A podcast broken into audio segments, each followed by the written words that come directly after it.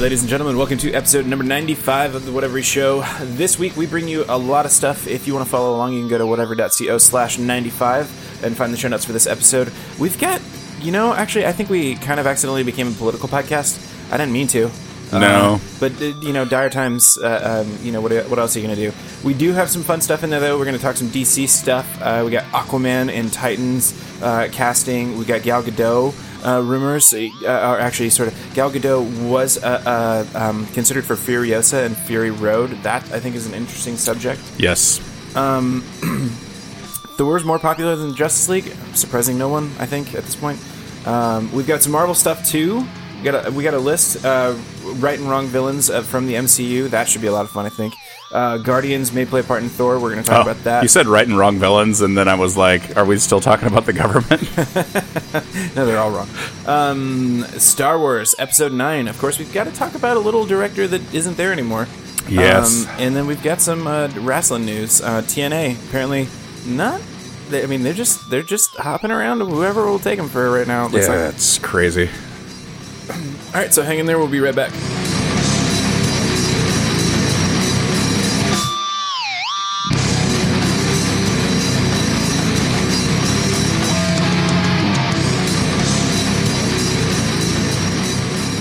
Okay, so let's open it up. All right. Um. So I know that everybody the last several days has been very worried about Hurricane Irma, especially after the hurricane that hit the uh, uh, Texas. East Texas. Yeah, Yeah. just just recently.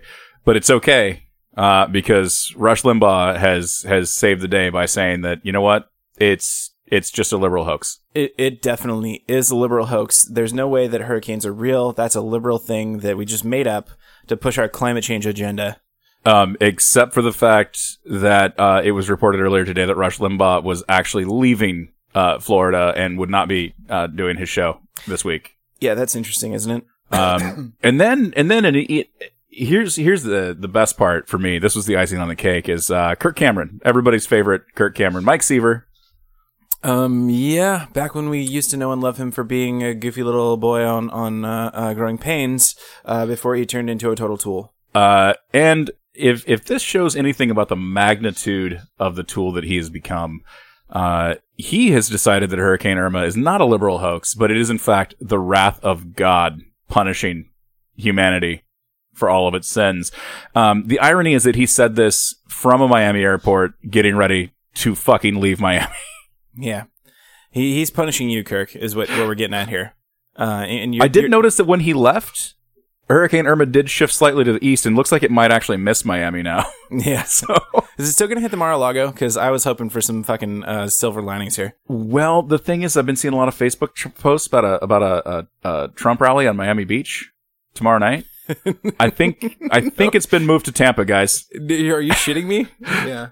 I mean, there's not really a Trump rally there, but it would be great if we could It would be all of his of a followers sudden the, that the there was. hurricane curves and just heads right for it. Yeah, it wouldn't surprise me at all. Yeah, it looks like it's going to hit more the west side of uh of Florida now. It was originally supposed to just like just just deep throughout the entire peninsula, and now it looks like it's kind of just Yeah. licking the licking the shaft a little bit. See, so like I'm, I'm kind of, um, you know, it is a liberal hoax. That is the thing. You know, like the, for example, the the girl that works with me, who's uh, um on a cruise right now over in the Caribbean, and has you know called and said she's actually not going to be able to make it back in time, um, because it looks like she's going to be uh, uh, detoured due to the hurricane. Uh, I, I was like, man, she's really dedicated to this liberal hoax thing. I'm Yeah, so uh, like I appreciate that because That is very dedicated. yeah, you know, like I don't want I don't want people thinking that there's just a regular old you know shitty hoax, and we're just gonna be like, oh, you got us. Uh, no, like I'm I'm liking that she's selling this thing so much so that she's gonna like miss a week of work and you know pretend to try not to die. Uh, you know, it's pretty cool that I think that you know we, we've gotten behind something like this. Um, I also, you know, th- there's a lot of things coming out of this that I particularly love. Like uh, this, this my favorite comment probably being uh, from the the EPA. Um, am I getting that right? EPA? Do we still have one of those? Environment, yeah, EPA. Yeah. Well, I'm I mean, EPA chief. I, I, I think it's been severely defunded, but for for some reason I was uh like, which acronym am I going for here? You know, and I'm pretty sure the guy that's in charge of the EPA is a climate change denier. So. Yeah, in fact, he says now's not the time to talk about climate change. You know, um, no, actually, kind of now is the time. Now, now is the time to be like, hey guys, you know how you were like, hey, we shouldn't do anything about climate change. Let's pull out of Paris and stuff like that. Well, you better saddle up for a lot more hurricanes and shit like that because this is what climate change is going to look like: much more extreme weather conditions, more hurricanes, more extreme weather events. Uh, Now, until now we this do something is about it. this is not the most hurricanes that we've ever seen at once. There are currently three Hmm. active hurricanes right now in the Atlantic. Um, in 2009, there was also three hurricanes in the Atlantic, uh, very much in the same spots. Even uh, really, it's crazy kind of how It's kind of a hotbed you- for yeah when you compare it. activity. Um, they weren't this magnitude though. No, they're getting bigger. They're that, that's that's kind of that's that's the predictable side effect of climate change. Um, that you are going to have more extreme weather events. Uh, so you know we've always had these kind of weather events, and that's where uh, um, you know some tool who doesn't believe in climate change will will start and they'll say, well, we've we've had three hurricanes before, and, and they will not point out that we will we haven't had them of this magnitude. That this will have caused much much more property damage uh, and much more um, you know just uh, economic strife for the United States than previously, just because of the sheer size of the hurricanes. Uh, yeah, so no, we, we can't talk about climate change. We definitely wouldn't want to do that um, because I guess we're supposed to continue to bury our head in the sand and just get hit by hurricanes and then be a fucking tool like Kirk Cameron and be like, that's God's wrath because there's a gay mayor or something. Also, oh, no, wait, that is Ann Coulter, um, which uh, she's a cunt. Jesus Christ. Yeah, there's there's not really uh, any way other than that to describe her. And the weird thing is, she died like 15 years ago and just won't stop talking. It, it, it does. I'm pretty sure that's actually the It's thing. just her emaciated mummy that's I just that's I going wonder around speaking who now. keeps bringing her the baby souls. Like, does she have to go out and get them herself, like all like uh, vampire style, or do you think that like somebody she's got a servant? You know, she gets on her she gets I mean, on her flight she's an she's like, attorney, so I paid imagine- thousand dollars. You know, I imagine she probably has somehow duped people into doing that for her. yeah, that's probably true. Yeah. Um.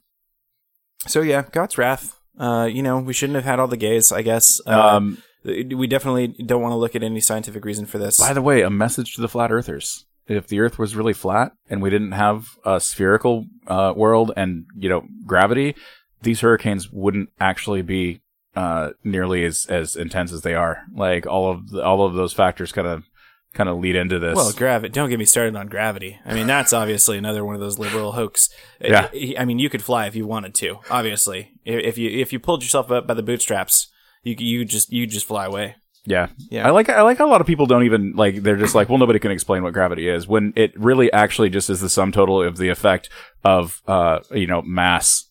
Well, see, nobody actually can quite explain what gravity is, but it's not like the, the way the way that the the, the crazies say it, is like uh, like how um, insane clown insane clown posse talks about magnets. You know, like uh, what the fuck are they? Because the miracles, right? science scientists be lying and shit. yeah, scientists be lying and shit. And uh, how do they work? You know, miracles. Um, yeah, it, it's it's a little bit more. uh, You know, we got a little bit better. Uh, We we can't exactly pinpoint it, but yeah, we definitely can get a little closer than uh, um, it's just random hullabaloo. Um, Yeah. so, um, moving on to more local news. As you might have noticed, uh, having stepped outside in Oregon anytime in the past uh, two or three weeks, It's on fire. it's on fire. You walk out. Most of it. Most of it, yeah. You walk out and it's like uh, walking through thick fog, except for that smoke, uh, and you can smell burning shit everywhere. Um, we're in the Mid Willamette Valley, however, uh, and there's tons and tons of fire around us. However, it's also up north now, um, so you know there's a big part portion of the state that is on fire. Um, I believe we're in a state of emergency. Not positive. Uh, well, I, yeah, I, I don't know. I hadn't heard specifically anything about it, but who knows? Uh, I know my dad is from uh, Southern Oregon in the Grants Pass area, and the Chetco bar fire, which is probably the biggest wildfire we've got going on in the state. hmm Um, absolutely fucking insane. Like it's, uh, I don't know how close it's gotten to uh, Cave Junction, which is only about twenty minutes from my dad's house. Uh, but uh, I know that they were in a in a level one get ready state of evacuation sometime Yeah. last week. So, uh, Yeah. really, really hoping we can kind of get some rain coming in pretty soon and, and It- help quell it this would- stuff. And I'd like the rain nice. to come without thunderstorms. Uh, it would it would be kind of cool because I think the Thunder is kind of like uh, you know kicking us while we're down, you know, Yeah. sort of thing. Like eh, weather could stop being such a dick move. You know, of course, that is the sort of thing that you get with climate change, though. Again, more extreme weather conditions, more thunderstorms when you didn't used to have them. Uh, lightning, I should say, because that's the one we're really kind of concerned about. Um, but uh, I can remember when I was a kid and like going going back to school the day after Labor Day, it was almost guaranteed to be rainy sometime by the end of that week. Yeah. And and it was already starting to feel chilly in the mornings and stuff like that. And it's fucking 90 every day right now. yeah, it's still goddamn summer, and I hate it. Like, please just be over with this shit. Um, we, we've this has also been like the hottest summer on record. Like every day is a record breaking day for heat. San Yeah. Francisco, which is which is usually in the uh, mid to upper 60s this time of year, has had record temperatures in the triple digits. Yeah. It's uh, guys, come on. Yeah. Climate change is real. Like there's You know who else agrees with me? Everybody. more importantly everybody. The Catholic Church. Eddie does. Vedder. Eddie Vedder. Uh, oh, whoa, whoa, whoa! Stop right there. Eddie Vedder does. Uh, Come on. he wrote Even Flow. Come on. Hee-ho. Shabba-dabba-doo, habba-dum, hee-da-hee-doo. Uh, I, I understood as much of it as I did when Eddie Vedder sings it. that yeah. that is my impersonation of Adam Sandler doing an Eddie Vedder. Hello. awesome. Um, so anyway, uh, we've got the uh, the state on fire, and you'd think, you know, this is a state of emergency. This is the time where we could ask the, the federal government, and they'd come take care of us because that's what the federal government's for. And uh, I quote from Kate Brown, our governor. Um, she's of course a Democrat because we're a very blue state for the most part, except for the rural part of us, which is currently on fire. So I don't know, maybe God is punishing somebody. Um, I talked with the federal authorities two weeks ago asking for additional federal assistance, and I was told point blank, no. Um, let's not discuss it. Let's just let the state burn down. Because you know what else are we gonna do? yeah, yeah. I don't know. Um, y- this is this is a really bizarre thing too. Um, and I'm gonna I'm gonna segue a little bit um, out of Oregon and, and kind of talk about the national uh spectrum of things. But it it's funny because uh, Republicans uh, this last week uh, were totally pissed off at Trump. Um, and Yeah, one of the reasons it was the, be- was the guy because- who fake wrote the art of the deal just fucking bent over the first opportunity to actually make a deal. But yeah, go ahead. Yeah, um, because obviously there's other states in need of federal aid as well, um, and and our our our federal government's kind of broke right now. I don't know if it's because Trump travels so much and we've had to pay so much money for that, And we we used to Uh, have some money, but yeah, we've we've overspent that. But we needed uh, to to be able to provide aid for Texas, of course. Uh, and the only way to really do that was to raise the debt ceiling, and and uh, Trump just was like, "Yeah, Democrats, let's make a deal." and Yeah, and well, uh, so it, it's funny because the uh, the debt ceiling thing. So the debt ceiling is really retarded, and actually, it doesn't really have anything to do particularly with Hurricane Harvey funding. It's just a politically uh, um. It, Hu- Hurricane Harvey funding was getting tied to the raising of the debt ceiling, Yep. and so it's political suicide to not raise the debt ceiling. So it was definitely going to happen. But see, the thing is, is that it's bad for Republicans to come back at this really soon. Uh, so both sides sat down, and Republicans were like, "We want 18 months before we raise it again," and Democrats sat down and they were like, "We want three. And Trump was like, "Okay, three. Let's go home." three it is. Yep. Yeah, like no opening. It's like you walk onto the, the the the lot and you're like, okay, I'm ready to bargain. I'm gonna I'm gonna come out. I'm gonna lowball this motherfucker. He's gonna come back at me. We're gonna meet somewhere in the middle. And instead, he just takes your opening offer. It, it's like he walked onto the car lot and saw that there was a price tag of twelve thousand dollars on this used car, and like the the dealer walks up and he's like, you know, I could probably take a grand off it. He's like, nope, I'll give you fifteen thousand for it right now. he, he's he's how I imagine Butters would haggle. Um, Yeah. that, that's kind of how I assume that that went in the Oval Office that day. It, Um, and and it, it's funny because the Republicans are super pissed right now because they really wanted to shut down because that's what we were facing was was another government shutdown, and Well, it, they were really trying to leverage this. To, to get more to out of not down. shutting down, but then Trump was like, "No, we won't shut down, and we'll uh, we'll we'll raise it for and reevaluate in three months." It's not exactly that they wanted to shut down. It's that the Republican uh, uh, Republicans, in, especially the Freedom Caucus, who really puts the cock in caucus, um, they want it. They they don't ever want to do anything with the debt ceiling without getting some conciliatory cuts. So they want to cut Medicaid and cut spending and blah blah They blah. wanted to shut down, and the reason they wanted to shut down was entirely because they haven't been able to pass a single fucking piece of legislature. and they were going to use the shutdown to be like, well, yeah, I mean, we can't get anything done, so we're just going to shut down until we can start getting some of the stuff passed. That's See, but they, they just look stupider if they do that. So yeah, but like, that's that's never stopped them before.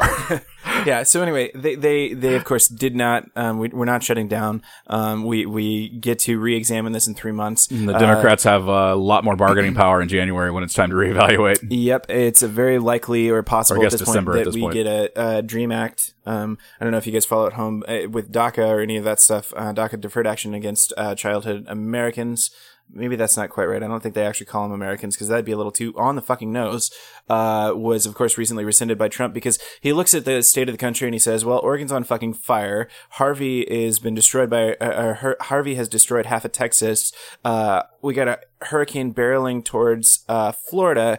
North Korea is testing nuclear missiles. You know what we need to do? We need to kick out a bunch of people who are 91% employed, who uh, cr- uh, contribute billions to the GDP, um, who have, uh, uh, statistically speaking, much, much, much, much, much, much lower likelihood for crime and almost no record amongst This is almost 800 fucking thousand people. this is one of the most Let's kick those guys ridiculous things I've seen because they they literally they contribute eleven billion dollars a year to our economy. yeah. Um, and the only thing they ask in return is that we don't make them leave. They don't actually qualify for Social Security benefits when they're done working. Like they don't But qualify still for for anything. shit. And They- they, pay they- into they pay into hours, and they, don't get they to have any taxes. They they you know they they for for all intents and purposes they are undocumented Americans, not Be- not immigrants. These are people who have been there from an average age of five years old, and so of course Donald Trump says, you know, fuck the hurricanes. Uh, let's kick out uh, um, these people who are violent, all all metrics upstanding American citizens. It's terrible because I think I think citizens asterisk because they're not really citizens. there's like there's like a statistic out there that's like 25 to 30 percent of these people don't even actually speak the language of their their uh, native countries. Yeah. So Yeah. So anyway, like they're Americans for all intents and purposes, and you know what? They actually work harder than a lot of Americans. Oh, without a doubt, they work harder than a lot of Americans uh, because there, there's a lot of shit that goes into just being able to qualify for this program, and it's not something that you just like. You, you don't go to the DMV, spend an hour, and then all of a sudden you, you get the get to um, use the DACA program. So anyway, uh, where I was going with that is um, there's a decent chance with the uh, budget or the debt ceiling raise uh, in January um, that uh, Democrats are able to try tie the Dream Act to that um, and hopefully get. Um, permanent legislature, which prevents uh, dickholes like Donald Trump from doing these sorts of things. Yeah, and and this, by the way, guys, this kind of goes back into my thing. I don't like executive orders. I don't like them from the liberal side. I don't like them from the conservative side. And one of the reasons I don't like them is because it's far too easy for the next administration to just come and be like, "Yep, don't like that. It's gone. It's done." And whereas if you actually uh, pass stuff through the Senate, Congress, what what have you, like it becomes law, and it's much harder to change law than it is to just write a new order to counteract the previous one.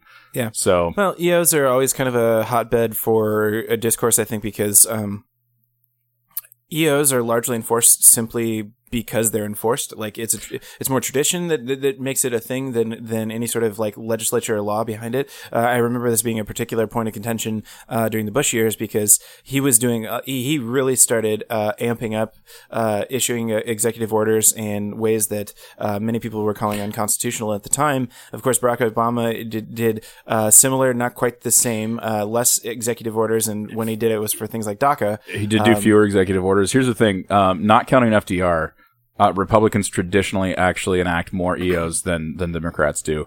Uh, FDR, But of course now, of, course, of course now we can't have DACA because, uh, you know, it's an extension of the Fed. Uh, uh, we're not sure it's legal because it's an ex- executive order and blah blah blah. unconstitutional. Unconstitutional, says Jeff Sessions, uh, and then he cackles with glee as he bites the head off of a ba- of a, a newborn uh, brown baby of some sort, uh, um, and, and before lighting a cross on fire uh, And- and putting his hood back on, um, goes back to his making racist cookies in his fucking tree hut while he's a watching Reefer Madness. He's a fucking elf. Um, yeah. Um, so anyway, uh, DACA not happening for, you know, it- we got six more months, uh, for basically 800,000 upstanding American, uh, um, uh, people to find a way around this. And so the big hope is that somehow, uh, the DREAM Act gets through with that. So, And and by the way, guys, for those of you who are asking why they don't just apply for citizenship, the one of the the things that that DACA did was actually make applying for citizenship much much harder for people that were part of the DACA program versus just coming over and, Well, and it's not exactly that. It's that DACA was more essentially like, uh, we'll look the other way. Um, so not exactly we'll look the other way, but it was like, um, all it is is as long as you don't break our laws, you can stay. it was an agreement not to enforce the uh, um, deportation. Uh, Mm-hmm. So th- they they these people could have been deported under the letter of the law, and it was basically a, a proclamation uh, um, saying, "Don't fucking do that." Uh, in fact, here, come tell us. And this is this is where it gets particularly cruel. Um, the DACA program required a fantastic amount of trust on all sides. So, but especially from the recipients of the program, because they basically are coming in and they're giving everything needed for the government to deport them. The you know home addresses, everything that they Who brought them? Like, yeah, there's a lot of stuff. Like they almost had to rat. yeah on And other instead- people. and instead saying instead instead uh you, you know what they get for that? It- they get some trust from the government uh in saying we won't deport you and the government gets some funding because uh they they now all of a sudden are paying taxes and contributing to you know society the way that other American citizens do. Um so it's it's fucked up on all sides and I just uh, it pisses me off every time I think about it that we're this is the state of things and that's that's of course the thing that we've got to focus on right now. I'm going to dispel a different rumor too, and Eddie can confirm this because we have both worked jobs uh, that uh, employ lots of entry level workers, and you do get some undocumented ones that come through sometimes. And here's the thing: um, even members of of even people who are not members of the DACA program, they still pay their taxes. oh yeah They pay so many taxes; it's ridiculous. yeah You, every once in a while, you find you find an undocumented worker who like tries to find loopholes and stuff like that. But for the most part, all they want to do is come in and get a job and fly under the radar and support their family. Yep, fantastically correct. Um, uh, you know, the other myth that goes hand in hand with that is that, uh, um, the, well, there's a couple, there's lots. I mean, it, it just comes down to pure racism. You know, like anytime somebody said, you know, these lazy immigrant workers taking American jobs, it's like, dude, fuck you. Like, trust me, I've worked the line. I've, I've worked some, you know, hard shit doing work that uh, nobody else wants to do. And it's the immigrant workers who walk circles around, uh, um, you know the white people the the stand-up americans that deserve all the whatever I I will bet a beer that there are more blue collar American citizens that are guilty of tax fraud than there are undocumented workers. it wouldn't it wouldn't surprise me at all because like you said i think that for the most people they are working um they they are working jobs they are paying into tax uh but they don't get any of the benefits of it because they just can't claim the uh, um rewards uh, of of doing such so yeah, I mean, don't get me wrong. There's definitely undocumented immigrant workers that are working as a farmhand somewhere that are getting paid under the table. Uh, just like somewhere there are people that are abusing the welfare program, but it's not the vast majority. The vast majority are doing uh, more than they really Well, should have to. And and really, like, who is responsible for the undocumented workers that are working under the table for lower wages than what's technically Oh, legal the in the nation? But right? you know, we can't go after the employers because they're creating jobs or whatever. well, and the thing is, is what are those what are those workers doing? Mm, They're doing work that most of the uh, quote unquote American citizens won't do. Oh no, the, uh, there's a sta- the, the the. Can you think of all the people you know um, that are just pissed off because um, the, the those damn immigrants came in and, and, and stole their job picking berries? When's the last time you saw a white guy a picking farm? berries? Exactly. Yeah. Anyway, And that's not me being making racist comments either. Like that's legit. Like I I rarely see it. I did know a kid uh, this last year who bought himself a PRS uh, SE edition uh, by picking blueberries. But he's the first kid that I've that's a I've lot of fucking blueberries, man. yeah. Well, I mean it's like an eight a- hundred dollar guitar. Yeah, I mean, but still, that's a lot of fucking blueberries. Yeah. Um, all right, let's let's move on from these dumb cunts and move on to some more dumb cunts. I need another beer. Okay, let's do it. All right, we're back. We're two beers in, and that's what happens when we talk politics. It just makes me want to drink, and uh, I'm sure that uh, the fine makers of alcohol across the country are doing record business because I, I assume that's probably the prevailing fe- uh, feeling in the nation. I mean probably. Speaking of things that would make me want to drink, a couple of episodes back, we brought you the story of a nurse who was arrested for Just last episode, I think. was it? Yeah. Yeah, uh, who was arrested for not uh, complying with a police officer's orders to illegally draw blood from a patient. Uh, very well documented policy from the hospital and what the police officer would have to do in order to make that uh, uh, request legally. This was absolutely not the case, so they decided to arrest her in a rather thuggish fashion. Uh, but the story Here- gets better. Here's here's the thing too, and this is different. Like this isn't in the show notes or anything like that, but I actually just found this out like right after we did our last show. I think this is almost a four month old case. Yeah, we talked about that. Did I, we? You know, so I, I, I, I'm pretty positive this is probably the second time or the third time we talked about this on the air because It I might think we be. talked about that too. Yeah, So anyway. because this is yeah, this is nuts. But but the, but it gets better because I know what you're thinking. You're thinking, man, that poor cop. He probably just had a bad day. Didn't exactly follow the letter of the law. This is probably just a mistake, misunderstanding. He fucked up. Uh, we'll we'll clear it all up. Um, he, but you know, good intentions. He was fighting those bad drug dealers or something like that.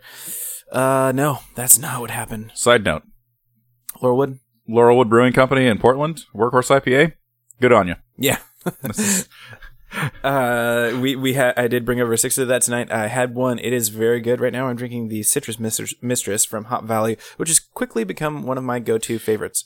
And it's weird, and I feel like a hypocrite because I really actually do dig Citrus Mistress. Unfortunately, Hop Valley was bought out last year by Coors, but Mm. I don't even give a shit. Like Yeah. it's good beer. Sticking I'm- with it. I just can't not drink it. I, it's not Anheuser Busch slash InBev, Yeah. and that's how I feel better.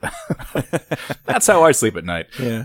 So, anyway, speaking of sleeping at night, the reason for this cop to bring somebody unconscious into the ER, uh, demand a, a blood draw, which is not legal, and then demand uh, arrest uh, and rep up a nurse who would not comply with the illegal order.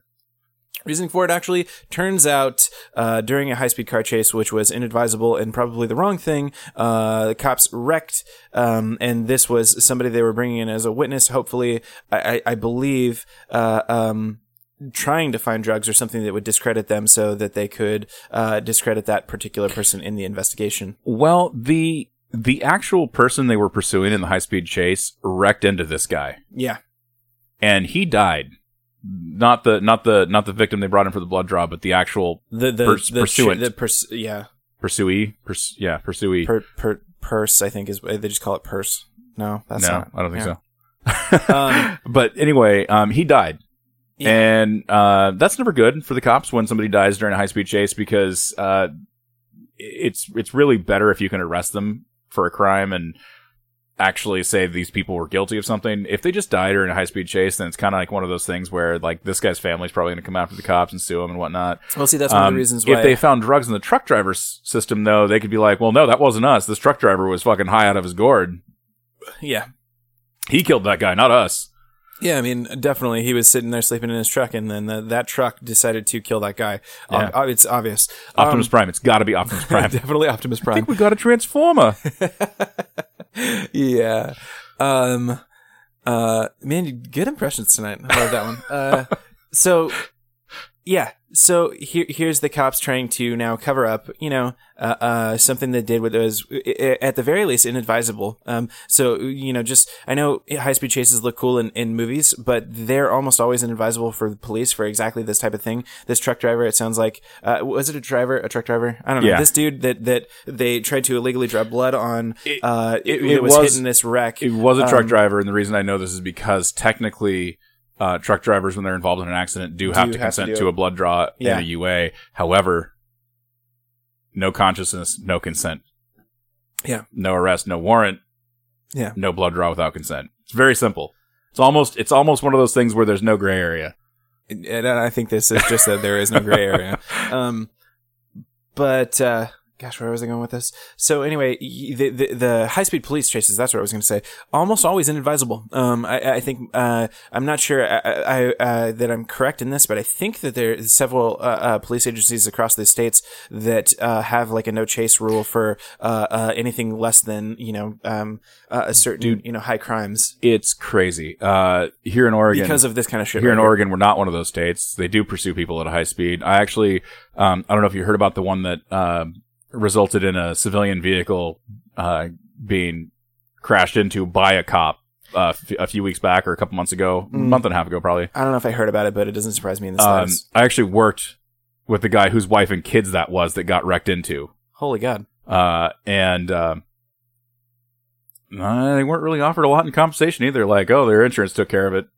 Oh no, they they wouldn't. I mean, um, that's the, the that's the other thing here too. So, um, it, it- God, if I were that guy, and I'm not making, I'm not naming names, but if I were that guy, like I, I would be living in the Benton County Sheriff's Office. Like that would be my new residence. yeah, yeah. Um, good news. Slightly slightly good news, not necessarily good news because who knows what'll come of it. But uh, the FBI is now investigating the police who arrested this nurse uh, for refusing the illegal blood draw. So there not is- not investigating the police department, like specifically this cop and his Yeah. partner. Like they've got federal attention now. Um, I don't know if they actually broke federal law when they did it. I assume they they might find something. I, I'm not well enough versed in. Yeah, see, this is where it gets a little gray. I'm not sure how the FBI gets called into this or what makes this an, a, a, a federal case. Um, but I'm glad it's happening because somebody needs to hold uh, the, these kind of cops accountable. Thank And goodness it- it that seems- nurse was white, so that it could actually get this much attention. I know, I know. I'm very happy that she was white in this case because if she were black, she would have already been shot five times, and everybody on the scene would have, uh, uh, uh, of course, the whole whole uh, police force would rally behind her and, and you know planted crack on her, just like from uh, uh, Chappelle Show. um, so yeah, they are investigating these these officers, uh, which is good because uh, you know in a just world, in, in a sane world, what would happen is when you create when you committed such a gross, uh, uh, grossly negligent, uh, grossly uh, um. What's the word I'm looking for? Incompetent maneuver in any other job, you'd probably be fired. At the very least, severely disciplined, maybe demoted, maybe, you know, pumped back to whatever the equivalent of, uh, um, um, well, I mean, just stuck back on a desk. You know, you wouldn't be out on the field allowed to make these kinds of inane decisions. Um, He just needs to be gone. Yeah. So, but but in any other in any other world, uh, uh, you would just be fired. In any other business, you would just be fired. In any other job, you would just be fired. Uh, so Speaking of that, that he the, did have a second job. doing this is what's insane. He did have a second job. Interesting. and they did fire him. He was actually a, a part-time ambulance driver for an ambulance company. Um, and part of what Are was you fucking serious? yeah, part of what was caught on that on that tape was him talking about how he was going to be uh, he he was going to be given shit by this hospital going forward, and that his retaliation for that was going to be that he would only bring them like transient victims and take the good ones elsewhere. What a piece of shit. He was caught saying that on tape, and the ambulance company that he drove for was like, you know, he wasn't on duty when it happened, but that goes against our policies and our, our standards of, of employment. So he's done. Jesus Christ.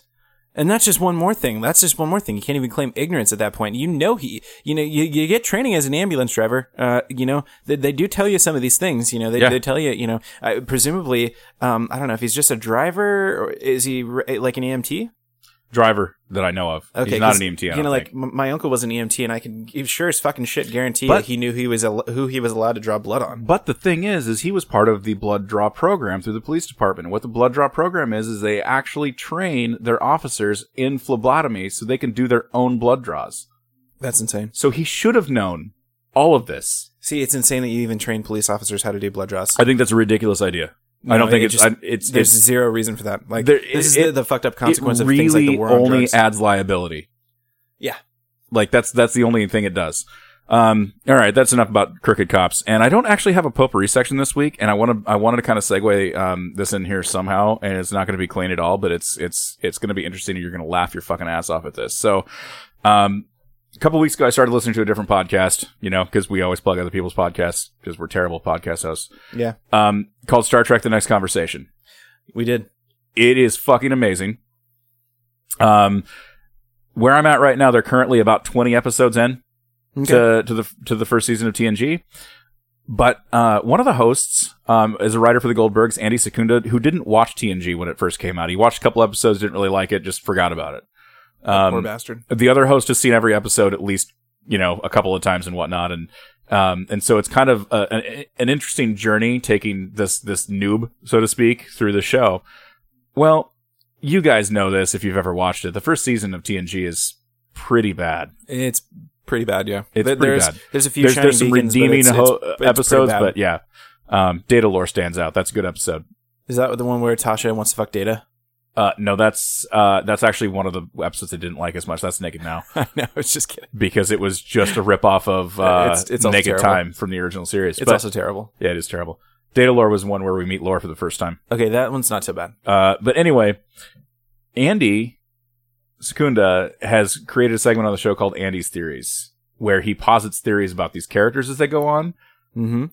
The best theory that he's come up with so far, and this is amazing, when you look at all the evidence, is that Wesley Crusher is actually a psychopath.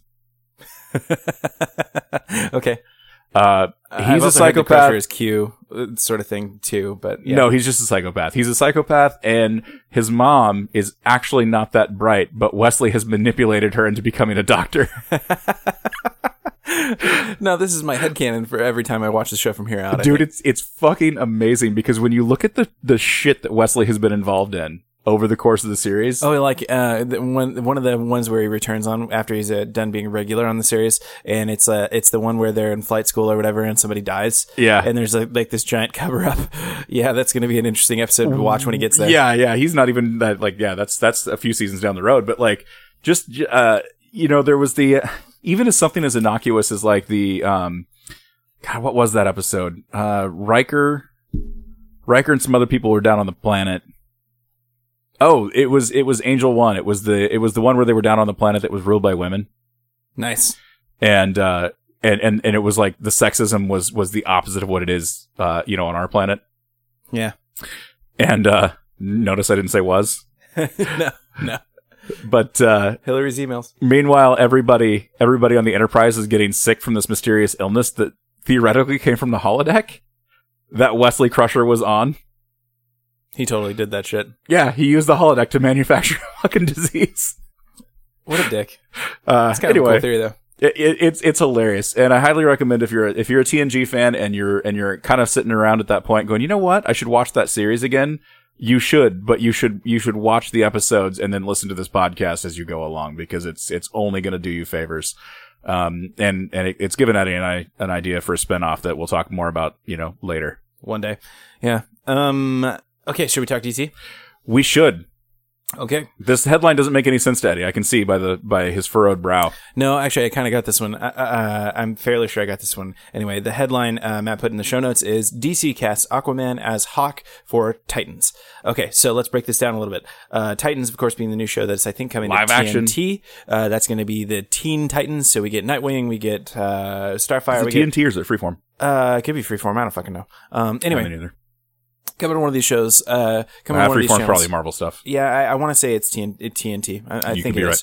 Um, so anyway, uh, Teen Titans, of course, is the the Titans part of this. Uh, Hawk, uh, I assume, is another, one of the Hawk people. Hawkman. Uh, No. what? Hawk boy. Hawk Nope. girl.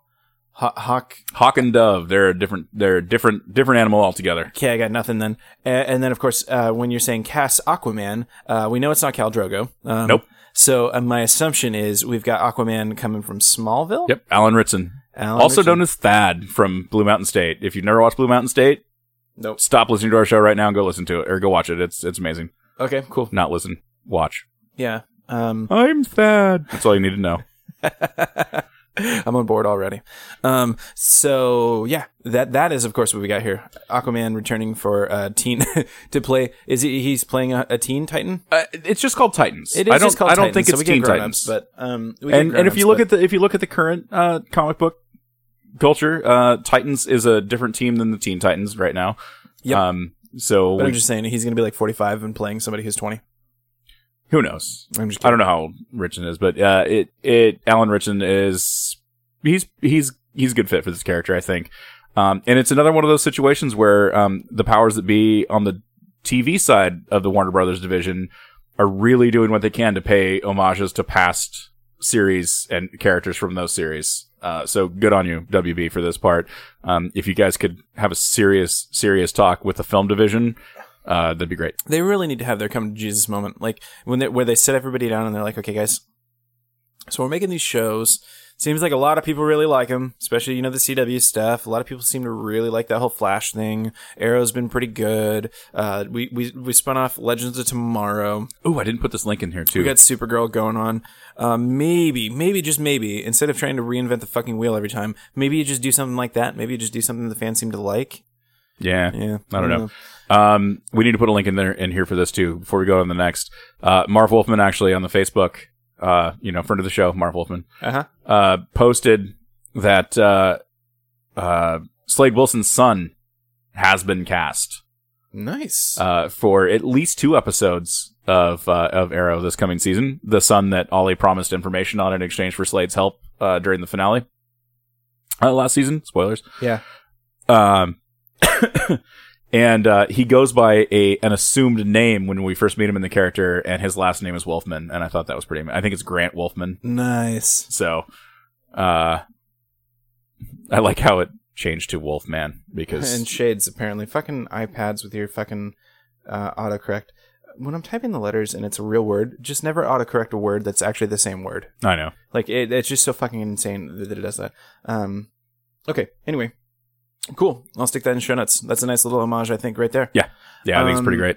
Uh, should we talk Wonder Woman or at least Gal Gadot? Yeah, this is kind of an interesting one. Uh, uh, and I got, I got maybe, I don't know, maybe a controversial opinion. I don't know. You have you seen Fury Road? Yeah. Oh yeah. Oh yeah, Fury Road, good movie. Um, so of course one of the standouts in Fury Road was um that fucking chick who Charlize played Theron? Furiosa. Yeah, Charlize Theron. Um, played Furiosa. There was a lot of talk about feminism in the movie and how that worked out and didn't work out. Uh, mostly worked out in the movie. It, it became a big part of the thing. Anyway, uh, Charlize Theron gave a pretty great uh, portrayal of Mm-hmm. Furiosa in the movie. Turns out um, Gal Gadot was almost cast as Furiosa instead. So if you can picture what that looks like instead. This actually came out in an article that talked about Gal Gadot's, uh, you know, newfound stardom because she essentially was unknown for quite a long time, and uh, she would always end up as a as as a, a top runner for a, part, and then it would in, in invariably it would go to the the big name that she was up against, and this this was one example that she gave for that. Um, here's here's you said yours is going to be controversial, so I'm going to go first on this and just and just throw my opinion out there. Fury Road is actually a work of art, and I can't actually see myself trying to uh, posit any other actor in any of those roles than what we have. Nothing against Gal Gadot because I do think she's wonderful. I'm actually glad though that we got Charlize in that role because she was, I, in in my opinion, perfect. Okay, so it. then this isn't controversial at all, really. Then all I was going to say is I'm glad they didn't cast Gal in this because uh, Charlize Theron was definitely the better pick, and of course we now we've got the actual movie.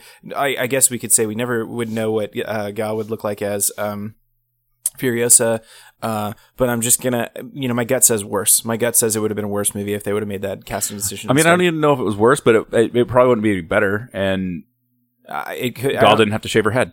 Yeah. No, I, I don't think it would have been better. In fact, I think that would have kind of been almost a that would have been a missed opportunity if they had cast her instead, especially over Charlize Theron. Um, don't don't get me wrong, I love Gal. Um, uh, uh, probably more than is strictly speaking healthy. Uh, but Charlize is a head and shoulders a better actress. Um, and this The- is definitely a, an actress's role. I mean, this is one of those situations where the movie itself was actually legitimately so good that to change a single part of it, you run the risk of Fucking not having that. Yeah. And that's that's hindsight. Of course, is always twenty twenty. We know the movie's wonderful, so it's easy for us to say this now. Yeah. Um, But I mean, they, they kind of got lightning in a bottle a little bit with Fury Road. Um, Yeah. And so I think you know, to, to your point, just changing any little piece of it uh, makes it a, a different thing altogether. But this would be a one big thing uh, that I think probably would have made the movie demonstrably worse. So I'm, I mean, I think I think I just don't think she's right for that role. I mean, honestly. I, I, I wasn't 100% sold on Tom Hardy as Max even when, when they first announced that he was cast as Max for it. Uh, and then of course you had other casting. You had, uh, Nicholas Hoult. Is that, uh, Beast from, I think you might be right. as, as little cancer boy? Yeah. Uh, he was, he was great in it. Uh, you had the, the big bad who was a good homage because he played a, the villain in, in the original Mad Max as well. So Yeah. just a different guy. Yeah. Uh, anyway, they did a lot of good things with that movie, and I'm, I, you know, again, hindsight being 2020, I'm glad they did things the way they did because it was a fantastic movie. Uh, Gal Gadot, who knows if she'd have been cast uh, uh, as Furiosa and the movie tanked, would we have the Wonder Woman that we have now? Yeah, it, would. There's- I think there's almost no like th- this is another you know like butterfly effect sort of bullshit. If she had been cast, there's a good chance we wouldn't have the Wonder Woman we have now. Certainly not Gal Gadot as Wonder Woman because she would be doing different things by that point. So I mean, I'm not saying that a kid would have gotten blown up by fireworks in a mailbox. Mm. Uh, if we'd cast Gal Gadot. uh, for those of you not aware, that is a pull, of course, from the Butterfly Effect movie, which was kind of dog shit. I actually dug the first one. I didn't watch the second one, but I really, really it that movie's a mind trip, and it's got a lot of good acting in it from uh, Ashton Kutcher. Oddly enough, It's an okay movie with uh, a, a fairly cool idea that's executed very poorly. Um, and it's got Foggy it's Nelson not even in it. consistent. It's not even consistent with its own internal uh, uh, time travel Neither is rules. Back to the is- Future, though. Come on, No, Back to the Future. Back to the Future is consistent. bullshit, The fuck it isn't. bullshit. Show me. Okay, Biff Tannen steals a time machine, Got it. goes back in time, gives himself the sports almanac, makes Uh-huh. himself rich in one timeline, but somehow is able to travel back from the past to the same timeline he came from. That- fuck, ah, that's not a, that's not a refutation because Back to the Future is internally consistent in that regard. But in Back to the Future, the timeline is not immediately set, which is why when Johnny when he's playing Johnny B. Goode and the family's disappearing, it's because time hasn't uh, set uh, based on that. Things have to become permanent. Dude, that's a Uh, huge change, though. it's not. It, okay, It's- but, but but, it is- Marty it is consistent but with Marty the time went back rules. in time immediately after that, and yet went back to the alternate reality. Boom, No, motherfucker! still not a boom. yes, it is. Still not a boom. Because Yes. it even explains that in the movie. and and when Doc put Jen on the fucking porch and said, "Don't worry, she'll be fine," and then they go do their thing and they go back, and all of a sudden she's fine. That took ch- took place instantaneously. because then they'd return to the regular timeline because they Nah, fixed the you're things that fucking that up. Nah, you're fighting too hard now. No, that's the thing. The, the, the Biff timeline, could not have returned back to the same time. He could have because that's couldn't. how the timeline works in Back to the Future. It's it's internally consistent. At least I'm not saying it's not stupid, uh, but it's internally consistent. In I'm calling. Effect, I'm calling bullshit. Okay. Well, you could be wrong all you want. Um, but Butterfly Effect is not even internally consistent. Uh, so that that that's the type of thing that bothers, bothers me. Like number one, anytime you deal with any kind of time travel movie, you're basically going to have to sit down and like, uh, if you know anything about the pl- plausible uh, uh, uh, time travel stuff, you you um, if you think about it for more than five seconds, it just cl- quickly becomes a paradox and doesn't make any sort of sense. That's that's what I liked about Terminator and Terminator 2 because they were like, no, no, Yeah. this is the timeline we're in right now. Like it's it doesn't matter. so um the thing with uh butterfly effect is it doesn't even stay consistent to its own rules internally which that bugs the shit out of me because you know getting into a time travel movie they got to set up some very basic rules uh in order to make it make any sort of sense and butterfly effect doesn't even do that so Yeah, Looper kind of though. Looper suffered from the same thing, it it did it's super and I liked Looper up until that last part where I was like, wait a minute, that doesn't make any sense that Yeah. doesn't follow its own rules. yeah uh all right let's move on from uh fury road because that's what we we're talking about Oh yeah, um and Looper. and Looper, uh, and Back to the Future, uh, which fuck you, I'll fight you. Um, Thor is a more is more popular than the Justice League. We got this link from Heroic Hollywood, uh, and I, I'm assuming it's going to tell me exactly what I think it is, which is that Do we not uh, have the link in here about the Guardian? Oh no, we're not a Marvel yet. It, it's yeah, it's Okay, yeah. Marvel. It's Marvel. Um, Thor. Well, this is only tangentially. Uh, um, I, that's why I put it at the end of this it's kind of section nice because I bridge it, yeah. into the Marvel universe. Um, so Fandango's uh, most anticipated fall movie right now is Thor Ragnarok instead of the Justice League, and I gotta say. I don't disagree, although my personal fanboy heart uh, yearns for a good Justice League movie so much so that it's I want Justice League just to be on great. the top of my calendar. Yeah, I, I want it to be great. I just have no expectation that it's going to be. Yeah, no, I, I want it to be great, and I but but I do understand like with Thor. I mean, unless they do a repeat of the Dark World, we're almost assured to get a good movie.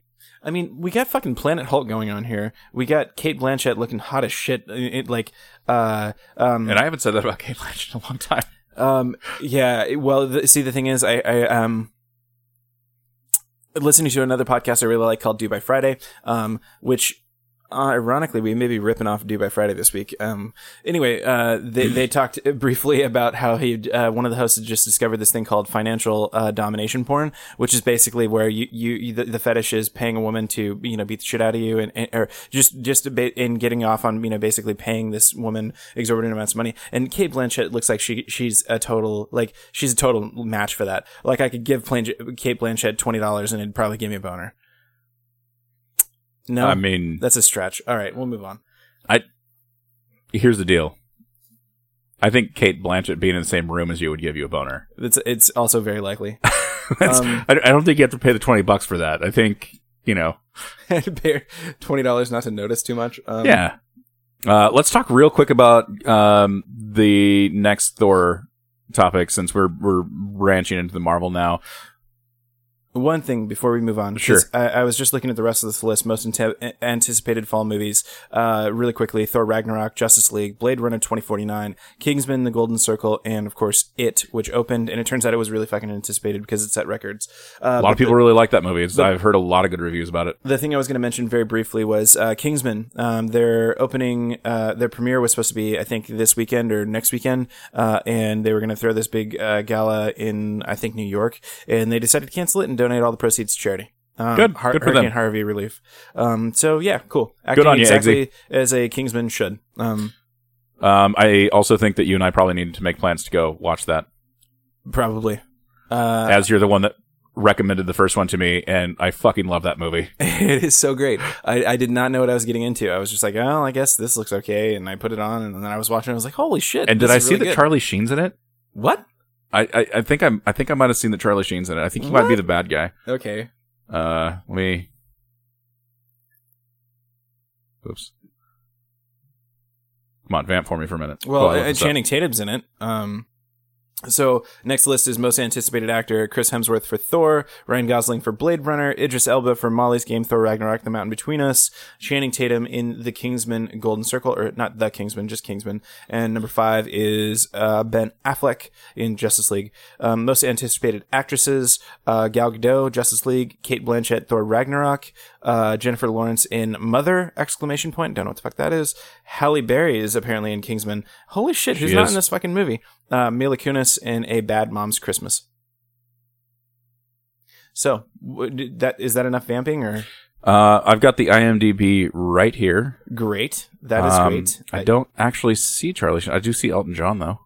Okay, well that's also weird, but Jeff Bridges, Julianne Moore, Dude, Colin Firth, seriously, Halle Berry, Channing Tatum. is this just gonna be like a cameo fest? What the fuck?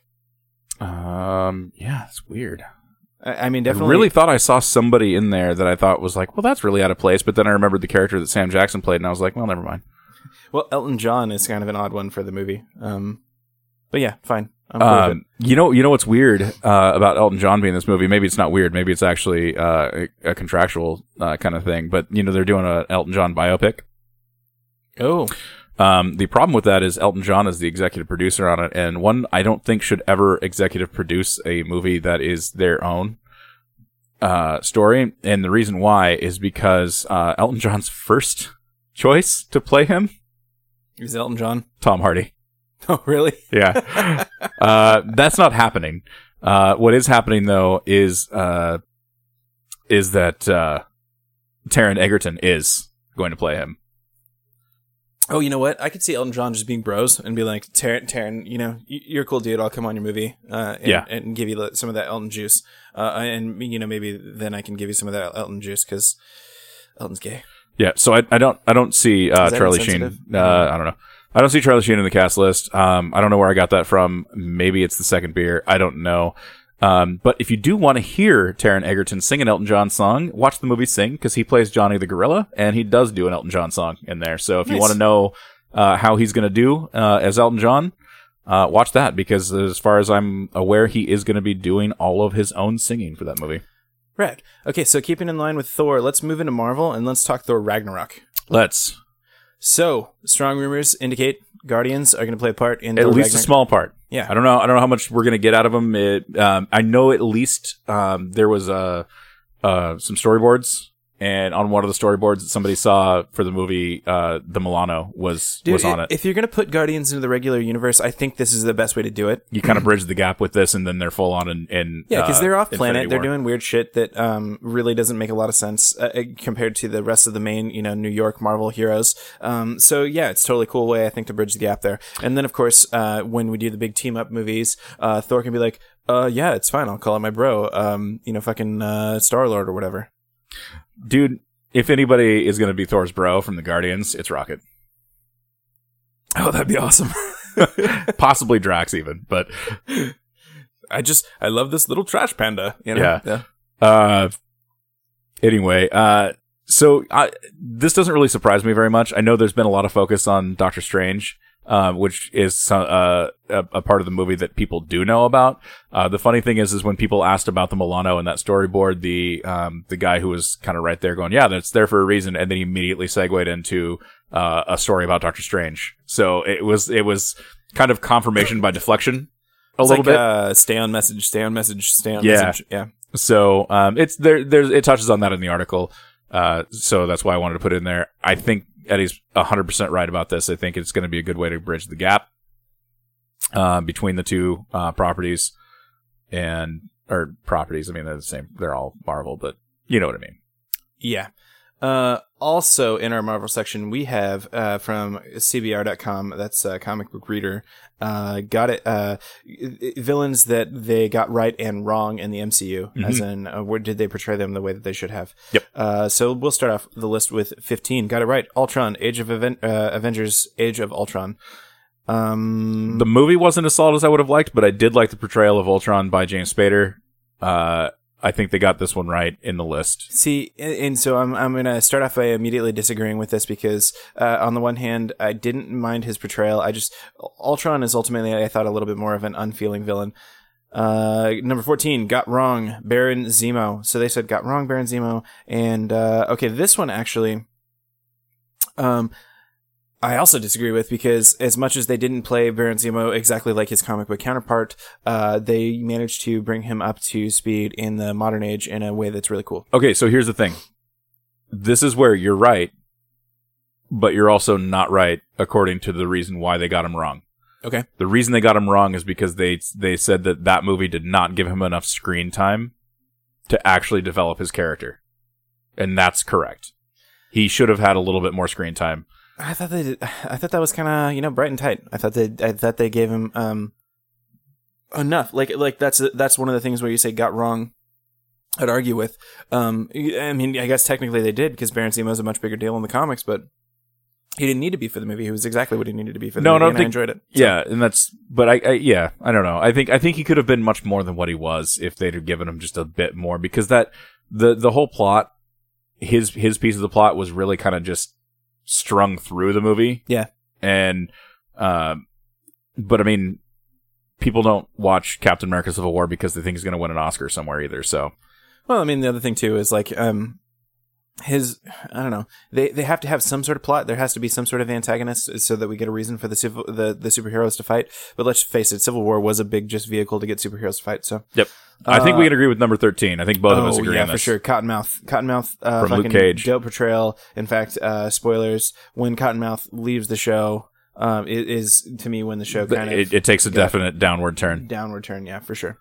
Um, Got wrong. Number 12. The Mandarin from Iron Man 3. 100% agree. hundred percent. And apparently, my iPad has decided it's just not fucking going to work with this page. But I guess that's what I get for running a big Uh. CBR is also kind of glitchy. So I, I I can't believe in this day and age that there's any website that a, a um, modern tablet device struggles with at our at all. And CBR, you get your shit together because this isn't that hard. Uh, okay, and here's another thing. Um, this one I agree with, but I think they should have kind of narrowed it in a little bit. Uh, number 11 got right. Uh, Hydra, various films and shows. So different Hydra agents from around. Uh, No, Hydra is actually, I think, pretty spot on for the most part. It- Just the g- general organizational portrayal, uh, I'll give Yeah. them. Individual actors, maybe not so much. um, I, you know, you'd think that, but then even like Garry Shandling and stuff, I think pulled pulled it off really well. Yeah.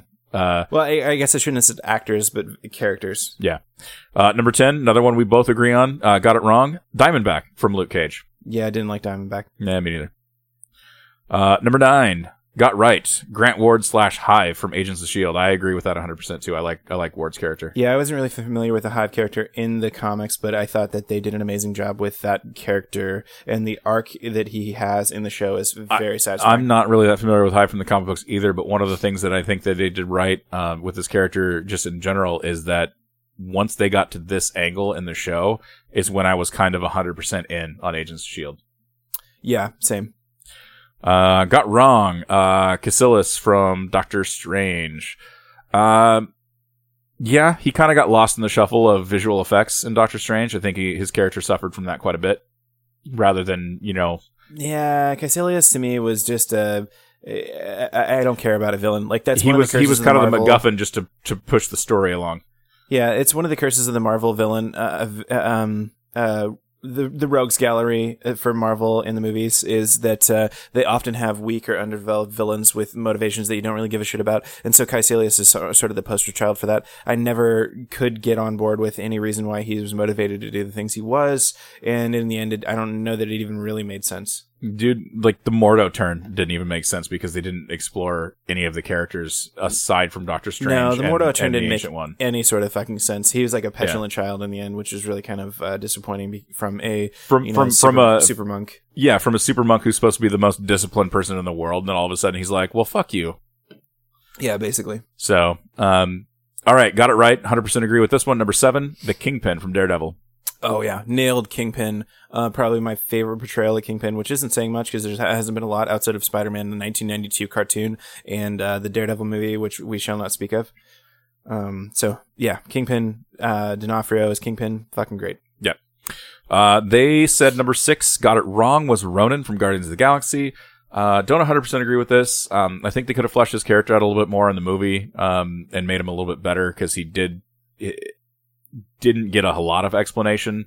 Um, but in terms of the presentation of the character and, and just kind of what a royal badass he actually is, I thought they did right. So, Well, that, that that again goes to the like um, just two dimensional Marvel movie needs a villain sort of thing. So they get they they put a character that's a familiar name and, and don't really give him any sort of reason for existing. they had to have somebody swinging around an Infinity Stone. So, Yeah, and, and outside of that, it didn't really make you know. th again, you don't necessarily have to empathize with every single villain, but it's another sort of curse of the Marvel villains, uh, sort of thing. Well, and and kind of one of the one of the ways the the Ronan character from the movie suffered a little bit is because they did change the course of events um is from the comic books in terms of like Star Lord's dad. Star Lord's dad was Ego in the movie.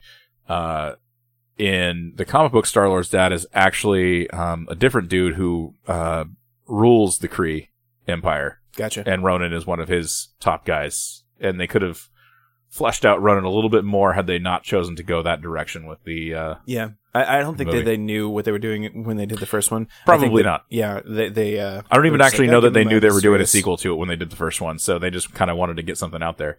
Yeah. Um, Number five, got right, Mariah Dillard. From Luke Cage, uh yeah, I would agree with that. Cottonmouth Sister, Yeah, I'm looking forward to season two of Luke Cage because I think this is a much better villain for Luke Cage. Um, they, they, I think it's interesting to kind of put a hero like Luke against who, you know, so far is really sort of the standout powered villain or powered hero in the Defenders. Um, so putting him against a non-powered villain and having that be interesting is just really fun to me. So, really actually like the interaction between Mariah and uh, Shades.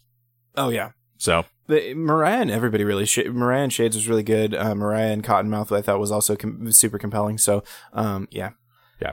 Uh, number four got wrong the Chitauri. Yep. Um, I agree with that. in the Avengers. Yeah, so I don't know anything about the Ch- Chitauri. Uh, and all I knew was I recognized the name when they were showed up in the thing, and I was like, well, they need a bad guy, so it's interesting that they were um using that. Uh, I I don't know. I what I heard was that the Skrulls were tied up in legalities and they couldn't necessarily Use the Skrulls. use the Yeah. Skrulls, and which is why they went with the Chitauri. But The Skrulls would have made more sense because they fit the more of the character here that they went with the Chitauri, which is you know mindless foot soldiers essentially. yeah, uh, number three got it right, and in my opinion, this would have been number one. But should have been number one. Kilgrave, Kilgrave in Jessica Jones, uh, the Purple Man. This is probably in Jesus Christ. No, I'm just gonna say unqualified. My favorite villain in Marvel so far. Yeah. Uh, in the um, modern screen. Nope, I agree. Uh, Kilgrave was was badass, and this one uh, I can't agree with more. Got wrong. Uh, the Hand, various Netflix shows, uh, not necessarily. I don't agree with the entire hand being being portrayed wrong, but I definitely uh, agree with the character that they put in the picture here, which was Sigourney Weaver's character from uh, Defenders. Uh, I didn't believe her character at all. Yeah, just fucking didn't care about the hand. Essentially, like we we talked about this when we talked about the Defenders in episode number I don't know nine diggity two or something like that. Uh, and it's it was just a weak it was a weak thing and i didn't care about any of the villains the villains really had no stakes for me gao was okay and everybody outside of that was lackluster and That's- uninteresting That's see where I think they went wrong is like Ga- Madame Gao has been in every series so far, I think, or at least most of them, uh, to some extent. And that's why we cared about her character a little bit. Sigourney Weaver is just coming into this and we're supposed to believe that she's actually like the, um, the middle finger of the hand. Yeah, and, and even still, like uh, I, I even kind of think they fucked Gao a little bit with this portrayal because one of the- one of the things that made Gao interesting up until this point, um, you know, it, when she they, really when didn't answer to anybody. Yeah, when they played her in Defenders, it's like, oh, she's a little old Asian lady selling a ton of drugs. Uh, and then when they go from That was there, Daredevil, not Defenders. Defender. Uh, sorry, yeah, Daredevils. Um, and then it gets you know to Iron Fist, and now she's got some more mystical, you know. Um, I, I actually and- and loved her get into this character in like Iron Fist, even though and it's not interesting anymore. even though Iron Fist is technically the weakest entry in the MCU uh, Netflix properties, I actually liked her character in it because it definitely, um, even though uh, Kabuto was of the hand and Gao was of the hand, like it showed that there was tension between the the different fingers of the hand, so to speak. Um, and she was willing to do what she needed to do to take over his territory and whatnot, which kind of made it weird for me to believe that Sigourney Weaver is just all of a sudden supposed to be the one that's actually in charge of all of them. Yeah. Uh, so yeah, I didn't believe that at all. Uh, got it right. Number one is Loki. Uh, I kind of saw that one coming a mile away because everybody loves, uh, Hiddleston as yeah, Loki. yeah. Um, I can't disagree, uh, but I don't think that he. Well, I don't want to take anything away from him, but I do think that uh, Tennant as uh, Kilgrave, I, I would put at least up there with. No, I'm going to put him higher than Loki. Yeah, I, I, I, I stick Kilgrave towards the top. Best villain, I think, in the MCU so far. I, do don't- love Loki. Although I guess but- this list is about what they got right and wrong, and they definitely got comic book uh, Loki. I, I, I do feel like comic book Loki is what we're seeing on the screen. So, um, and, uh, you know, in that regard, I still think I'd go with Kilgrave because I don't think that they did any in- injustice to Kilgrave either, and I do think he's the more interesting. he of the two wasn't purple. That's the only difference. He wore purple suits and shit. He like did that. wear purple suits though, which I did. I, I think was an excellent Yeah. homage. But But uh, Loki, you know, Loki, I think, especially in the early days, was really holding down the fort for Marvel villains, and um, they've branched him out a lot of different ways. So yeah, I'm gonna, I'll, I'll kind of give this list that one, but yeah, definitely Kilgrave is my favorite villain in the Marvel universe so far. And we will be back to talk about more stuff. I think we're talking about Star Wars next, We which are. is always fun, except for this conversation. But we got to get another beer. Yep. Let's talk some Star Wars, shall we? Um, yeah. Uh, so it turns out that right now, um, both Eddie and myself have as much of a shot at directing Star Wars Episode Nine as Colin Trevorrow. Yep. Um, Colin Trevorrow, of course, is out as our episode nine director, uh, citing creative differences. Um, man, that's gotta suck for that guy. Um, like I, I gotta say, I'd suck a lot of dicks to just be able to be any part of uh, Star Wars Episode Nine.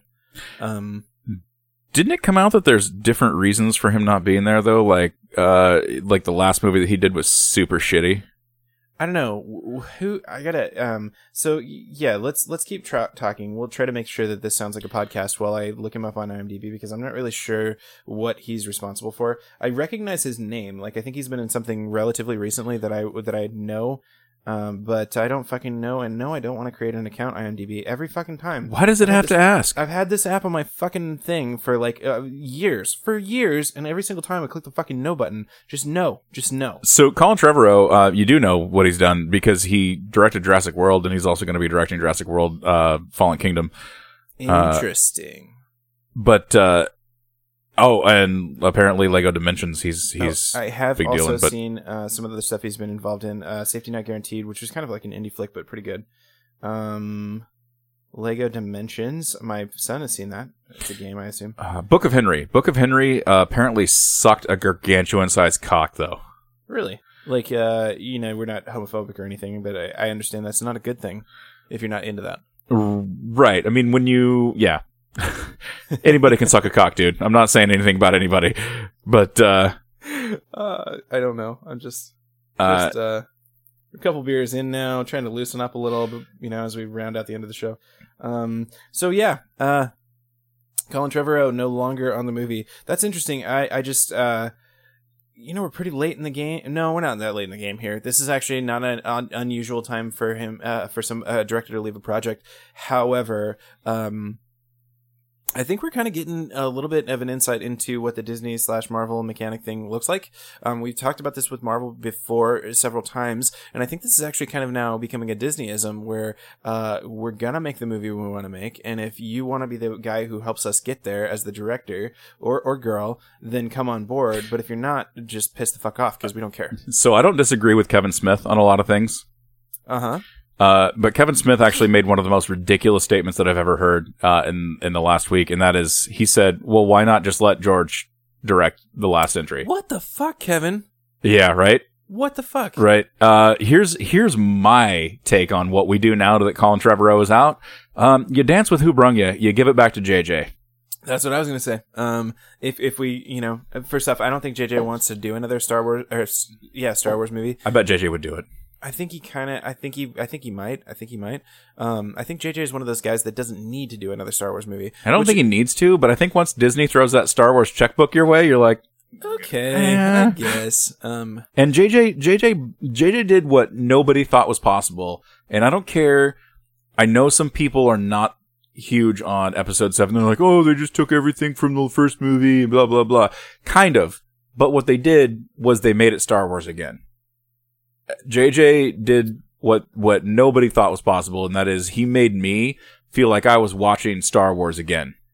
yeah. So, um, I don't know. I'm I'm all in. It like JJ. I, I think. Um, I think JJ was kind of born to do Star Wars, uh, or he feels like it to me anyway. Like it, you know, my biggest, deepest criticisms about Star Trek, uh, JJ's Star Trek was that it feels like a Star Wars movie should. Um, Did you know the Enterprise in the Kelvin universe is bigger than the Enterprise D from Next Gen? wow, I did not. It it has more decks when the Enterprise D was like 46 decks. Uh, and it's longer than the Enterprise Wow. E even. Wow, Yeah. that's an interesting way to You know why they had to do it? Because it's bigger. Because better? of the sheer number of shuttlecraft it had to carry. Like there was no way that a that a ship the size of the Enterprise A would have been able to carry as many shuttlecraft as it portrayed in Ooh, that makes sense. so they had to scale it up just because they had that scene with the shuttlecraft. is that is that really canon, or is that like Yeah. some nerd was like, well, to support this many shuttlecraft? No, that's that's legit. least- Like they had to do it. Cool. but Um, a- anyway, I'm not saying that denigratingly. I, I appreciate the nerds who go through and actually make the size comparison. Have you seen one of those like ship size comparison charts where it shows all the different you know famous spaceships compared? yeah, it's got like the Serenity and shit on it and the Falcon. Mhm. Yeah. And then they look like tiny, tiny little ant cars compared to uh, like the the Enterprise or um, fucking what's the big one? Uh, Imperial Star Destroyers are generally gigantic. The like the Super Star Destroyers. There's even some bigger stuff uh, out there. Um, I think Well, shit, doesn't Galactic have Galactic the Galactica? Galactica? Isn't it pretty big? Like it's pretty big, but I actually think it's smaller than like an Enterprise, Could be. uh, uh, um, or you know a regular Federation starship. But I think they kind of cheated because it uh, there was some um, pictures of like uh, I want to say uh, USU. Um, I want to say United Nations, but that's not right. But uh, Federation um, docking stations and shit like that on there. So Hmm. pretty interesting. Uh, Well, I know that there was a there was an episode of, of Next Gen uh, toward the beginning where they docked at a space dock and the the Oh, Enterprise so the Enterprise D actually fit in it. So you know that space dock was gigantic. yeah, fucking gigantic, Um, yeah. The funny part is that that space dock is actually the same model they used in one of the original Star Trek movies for the space dock scene. So See, I'm fine with that. You make something that fucking big. You they just had well, they had to change the scale of it though. They had to make it bigger because the Enterprise D is significantly larger than the Enterprise A was. Yeah. So Um. So yeah, that, that that's cool. Uh, God, so I could talk Star Trek for fucking hours, man. Probably, we should start our own show where um we we find some young noob to take through. Oh, Uh, dude. Yeah, Yeah. No. Did you know that yesterday was Star Trek Day? It, I did not. I would have been all over that. Shit. It absolutely was. Damn Yesterday it. was Star Trek Day. Damn. And it's the 35th anniversary of Star Trek II The Wrath of Khan, and they're playing it in theaters on Sunday. nice. It's a Fathom event. It's 12.50 a ticket in most places, although That's a goddamn expensive If you're- way if to you're- watch a movie you've seen twenty times. if you're in the Willamette Valley, the what is it? The fucking um, God damn it! It's the theater at the Gateway Mall. Oh, okay. Um, Um, yeah, that used to It's be not a it's not a Regal Cinema. It's uh, Cinemark. is it a no? It's not a Cinemark. To be yeah, Cinemark. maybe it's Cinemark. Yeah, it is Cinemark. You're right. Uh, it's only eight ninety five, I think. Uh, Five ninety five for the matinee. Wow, not bad. Uh, except for I'm flat fucking broke right now, so I can't yeah, go see it costs Wrath you the same to buy to drive down to Eugene. Anyway. I might I might just watch Wrath of Khan tomorrow. That's fair. I think so. We're going to the Ren Fair tomorrow. Did we talk about that? uh oh yeah, you told you told me there was a Groupon. Yeah, we got a Groupon. There's a Ren Fair over over by Corvallis. We've been, I think, twice now. It's- the the Shrew, the Shrewsbury, yeah. yeah, yeah. Uh, it's just south of Corvallis, right? Uh, somewhere around there. or somewhere around there. Uh, and yeah, and I didn't go do the Groupon when you told me about it because I really was hoping We'd get our press that. Rose City Comic Con would at least even fucking respond. Like Wizard World at least had the decency to be like, no, come on, guys, no. That's adorable. Uh, Rose City Comic Con though, not so much. And then we found out like um, uh, Michael Rosenbaum, aka Lex Luthor from Smallville, canceled yep. as Because well he heard as we weren't going to be there. as well as Felicia Day. And Also so then I had gonna be there. zero reason to go. So No, Felicia Day responded to one of my tweets one time, so I assume that the reason she's not going is because we weren't going to be there. I think you're 100% right. There's the, it's the only explanation. I think you're 100% right.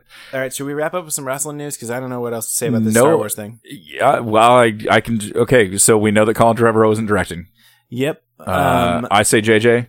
JJ JJ I think is a good pick. Or, or you know what? Just um, renegotiate a deal with Rian Johnson, who's directing episode eight. That wouldn't be a bad idea either. I mean, I haven't mean- seen episode eight yet, but Ryan is a pretty good fucking director, so Yeah. uh, and I'm pretty hopeful about what he's going to do with episode eight. So, um, yeah, make a deal. yeah.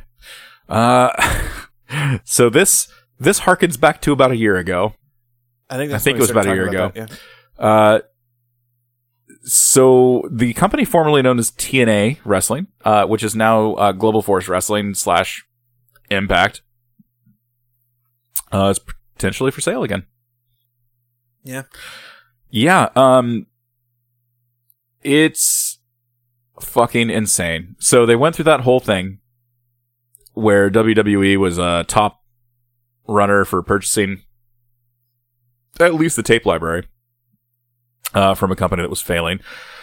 And uh, then all of a sudden, Anthem Sports stepped up, um, outbid everybody. Um, Billy Corgan kind of got the shaft because uh, court ruled that he actually didn't own the company and that they just had to pay him back any of the money that he invested into it. Um, so he was kind of kicked to the curb, and then WWE was going to do it, and then all of a sudden Anthem stepped up and said, "No, we'll do it." Um, Anthem was already involved to some extent anyway. Uh, apparently, they're tired of Jeff Jarrett's shit. He's no longer uh, uh, in charge of anything or on TV anymore, and they're like, "Fuck it, we don't want to do it anymore." Yeah. so, who knows what's going to happen to Global Force Wrestling slash? Dude, I, I think at this point um, that it's likely that uh, WWE is going to buy it and sell it for parts. Like I, I think that uh, you know this this article hits on it, um, talking about the tape library. Um, I think they could use the tape library for, uh, The, um, the tape library would be a great addition for the network. but I don't think they give a shit about the product. Here's he, There's maybe one or there, there, and there's probably a couple of guys that they see some talent with. They've got some talent. They do have some talent, and that's what's sad about it. They've got EC3, and he's he's a good in he's a good hand in the ring. They've got uh, James Storm, who at one point in time was in NXT but left because he felt like the the grass may be greener st- for him in TNA. Uh, Hunter, when he left, did tell him though that he had an open invitation whenever he wanted to come back. Uh, so I mean, they've they've got some things going on. Um, I think uh, Cody Rhodes is doing some stuff uh, with them occasionally. He's kind of bouncing back and forth between them and New Japan. He did tweet some fairly cryptic, cryptic like uh, "Stay tuned, cool stuff's coming" sort of thing. So it Yeah. wouldn't surprise me if you see Cody back under the WWE banner and perhaps as an acquisition from um, TNA or something like that. I just kind of want to see him be able to use his last name again because he technically can't use the Rhodes name because WWE owns it.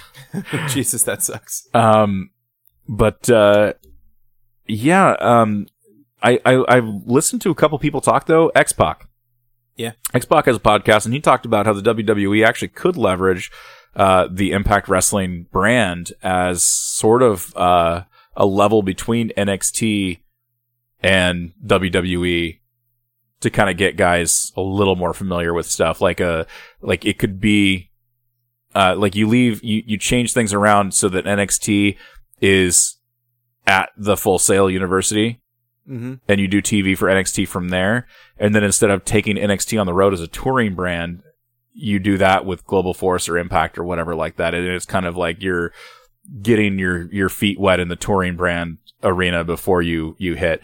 Um, I don't know how much that's true. I don't know how much anybody wants to invest in that. See, It's kind of a that. dead brand. That's the problem for me is that the TNA Impact Wrestling brand has been beat into the dirt so many times at this point Yeah, that see, exactly. I don't see any value for WWE to take the brand. Um, the only thing I could see that, that really um, would help them at all is they get some guys that they could bring up through NXT and could potentially end up on the main roster. Uh, they get the, the tape library. This article mentions too. They would get the broken gimmick uh, back They for the would, Hardys for sure. uh, which would be a big that would be a big get I think because uh, it's still super over. I mean, the broken gimmick is still super over with the fans. Well, it looks like they're the already going to split the Hardys up at this point Yeah. uh, because Jeff is getting ready to make a run at the Intercontinental title again, uh, which I think is going to be for a good TV. Uh, it it's hard because I I want to see another brand out there kind of successful, um, just because I don't think that the business is good when WWE is the only game in town. I think the WWE has always stepped their uh, stepped up their game when there's been another competitor out there. WCW obviously was the biggest one. without a doubt. Um, and unlike WCW though, when Global Force folds, it's not like they have guys out there that are under such huge contracts that WWE can't afford to just buy the whole thing.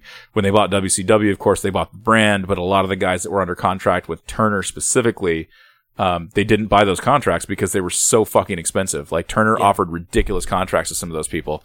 Um, like Hogan and, and, uh, Hall and Nash and Sting even at that point had a yeah, huge but see, contract. we're talking about a huge, vast So- difference in uh, uh, uh, talent too. You know, like I can't name a single wrestler from Impact right now. Yeah, well, the talent's actually better than what WCW had when they folded.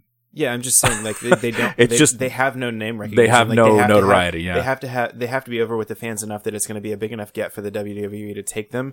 Um, otherwise, it's a pure talent acquisition where they look at it and say, uh, "We can we can get these guys over enough so that it'll be worth it." So, in any case, I think that this deal is going to be uh, um, it's going to be another one of those where they sell it for vastly less than it was originally worth, and uh, you know, hopefully, if if w, WWE picks it up, then you just get the tape library, of the broken gimmick, and I'd call that a win. So, I think I think WWE only paid like three million for WCW when they bought it. are you shitting me? Yeah, it was pennies, Wow. pennies on the dollar compared to what it was worth at one point.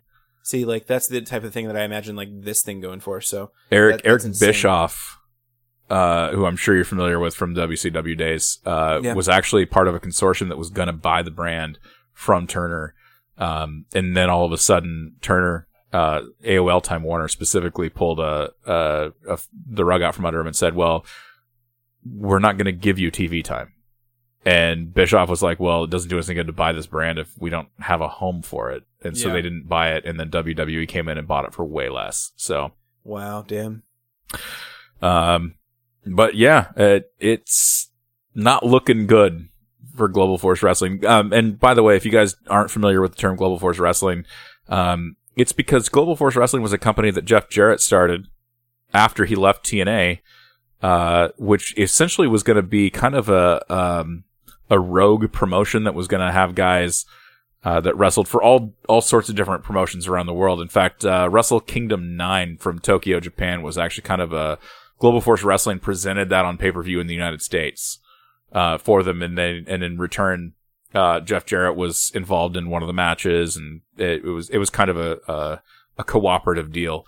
Uh, when TNA decided no longer to use the TNA moniker, um, and they had Jeff Jarrett back in the fold, they they adopted the Global Force Wrestling uh, name to differentiate it from TNA the past product. Yeah, it didn't help.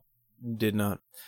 All right, ladies and gentlemen, that is the show for this week. If you want to talk about TNA Global Force Wrestling, uh, politics, or whatever the fuck else you want to talk about, uh, at whatever show on Twitter.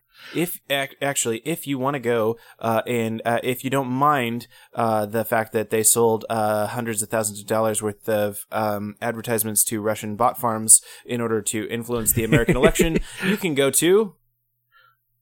Facebook.com slash whatever show. I was really worried that wasn't going to work, and you're going to be like, I don't know. I know. Okay. I know. You thought you Uh, thought it was over right yeah. there.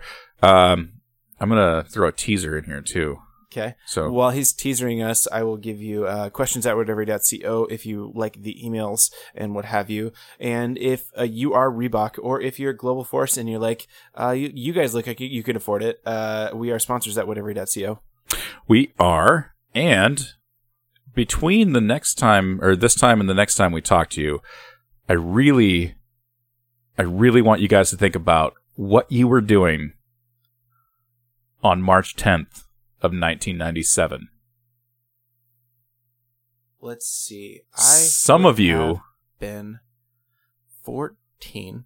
So I'm gonna guess masturbating. Some of you may have bought the brand new Palm Pilot Ooh, That- with its graffiti t- graffiti handwriting that uh, that came out that day.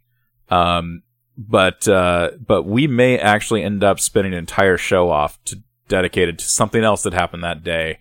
Uh, so think about it. Right, March tenth, nineteen ninety seven. We will see you next week. Later.